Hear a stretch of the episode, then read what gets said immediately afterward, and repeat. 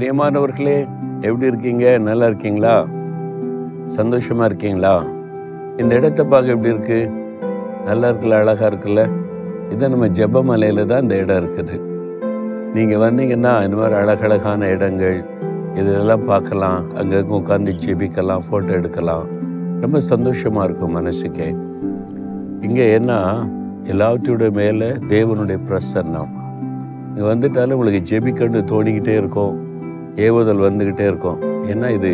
ஜெபத்துக்காக தேவன் தெரிந்து கொண்ட இடம்ல சரி இன்னைக்கு ஆண்டவர் எங்களுக்கு என்ன வசனம் சொல்றாரு அப்படின்னீங்கன்னா நாகும் முதலாம் அதிகாரம் ஏழாம் வசனம் கத்தர் நல்லவர் இக்கட்டு நாளில் அரணான கோட்டை. நாகும் ஒன்னாதிகார ஏழாம் வசனம் நீங்களே சொல்லுங்க கத்தர் நல்லவர் இக்கட்டு நாளிலே அரணான கோட்டை. நல்லவங்க இந்த உலகத்தில் இருக்காங்களா? குறைஞ்சிக்கிட்டே வராங்கல்ல? சொல்லுவாங்கல்ல. ஒரு காலத்தில் மக்கள் நல்லவங்களாக இருந்தாங்க. ஆனால் இப்போது நல்லவங்கள பார்க்கறது ரொம்ப அரிதாக இருக்குது அப்படின்ற ஒரு காலத்தில் வந்துட்டோம்.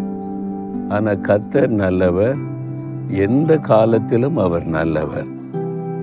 நமக்கு எல்லா விதத்திலும் அவர் நல்லவர். அப்போ நீங்கள் சொல்லணும் கத்தர் எனக்கு நல்லவர். அப்படின்னு எப்போவுமே சொல்லணும். நல்ல தேவனுக்கு ஸ்தோத்திரம். எனக்கு கத்தர் நல்லவராக இருக்கிறக்கா ஸ்தோத்திரம். எனக்கு நன்மை செய்கிறக்கா ஸ்தோத்திரம்னு துதிக்கணும். அது மாத்திரம் இக்கட்டு நாளிலே அரணான கோட்டை. அரண் பாதுகாப்பாக வைக்கப்பட்டிருக்கிற கட்டப்பட்டிருக்கிற கோட்டை. மதில் சுவர் அது கோட்டை.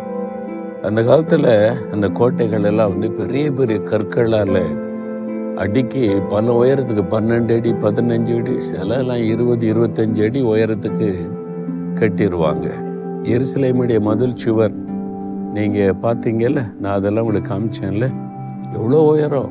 கிட்டத்தட்ட நூறு அடி உயரம்லாம் இருக்குது. பெரிய பெரிய பாறைகளை கொண்டு அடுக்கி வச்சிருக்கிறாங்க. ஏன் இந்த மாதிரி மதில் சுவர் ஒரு கோட்டை சுவர்னா இக்கட்டு காலத்தில் பாதுகாக்கப்பட? ஆண்டவர் நமக்கு இப்படி இருக்கிறாராம். நமக்கு ஆபத்து வரும்போது ஒரு இக்கட்டு வரும்போது நமக்கு சேதம் உண்டாக்க தாக்க சத்துரு முயற்சிக்கும் போது அந்த கோட்டைக்குள்ள வந்துட்டா ஒரு பாதுகாப்பு. இந்த முதல் சுவர் வந்து எல்லா நாட்டிலையும் இருக்குது நான் பார்த்துருக்குறேன். இந்தியாவில் ஜெய்ப்பூருக்கெல்லாம் போனீங்கன்னா பெரிய பெரிய அரண்மனை. அதை சுற்றிலும் பார்த்தீங்கன்னா பெரிய அந்த மதில் சுவர் கோட்டை இருக்கும். அதுக்குள்ள ரொம்ப பாதுகாப்பாக பெரிய வாசல்லாம் வச்சுருப்பாங்க. ஒரு ஆளில் திறக்க முடியாது. பல பேர் சேர்ந்து திறக்கணும். அப்போ எதிரி வந்து தாக்கும் போது அதுக்குள்ளே போய் கதவை மூடிட்டாங்கன்னா பாதுகாப்பு.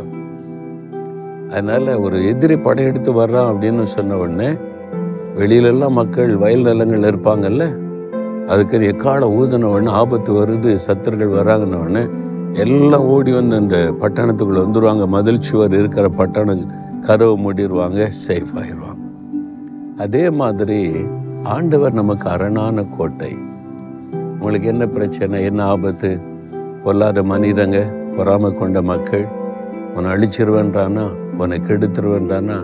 உன் வேலையை தொலைச்சிருவேன்றானா? உன் ஊழியத்தை நிர்மலம் பண்ணிடுவேன்றானா யார் யாரோ பேசுகிறாங்களா ஆண்டவருக்குள்ளே வந்துருங்க. அந்த கோட்டைக்குள்ளே வந்துருங்க. அந்த அரணுக்குள்ளே வந்துருங்க. அவர் நமக்கு அரணான கோட்டை. அதை தாண்டி யாராவது வர முடியுமா அவங்கள தொட? ஒருத்தர் வர முடியாது. அவருடைய பாதுகாப்புகளை வந்துட்டீங்கன்னா ஒருவர் உங்களை தொட முடியாது உங்களை நெருங்கவும் முடியாது. அவர் கோட்டையாய் நிற்பார். அப்படி இருந்த நம்மை பாதுகாக்கிற தேவன். அவர் இருக்கும்போது ஏன் பயப்படுறீங்க? இல்லைங்க அந்த ஆள் பெரிய அரசியல்வாதிங்க. பெரிய பதவியில் இருக்கான். எல்லாம் கைக்குள்ள இருக்கு. என்ன வேணாலும் செய். என்ன வேணாலும் செய்வானா? அப்போது நம்ம கூட இருக்கிற இயேசு பெரியவரா? இந்த மனுஷன் பெரியவனா? இயேசுவை விட ஒரு பெரிய அதிகாரம் இந்த உலகத்தில் இருக்குதா? அவரை விட பெரிய ஆள் இந்த உலகத்தில் இருக்காங்களா? அவருடைய பாதுகாப்புக்குள்ளே நீங்கள் இருக்கிறீங்க. எவ்வளோ பெரிய அதிகாரமாகட்டும் எவ்வளோ பெரிய உச்சாணி கொம்பில் இருக்கட்டும் உங்களை தொட முடியாது. தேவன் அரணான கோட்டையை வந்துருவியா தொட்டு பாருன்னு சொல்லுவார். நெருங்க முடியாது. பாருங்க சில கோட்டை சில நெருங்க முடியாது உள்ளே வர முடியாத பக்கம் வரைக்கும் வருவாங்க.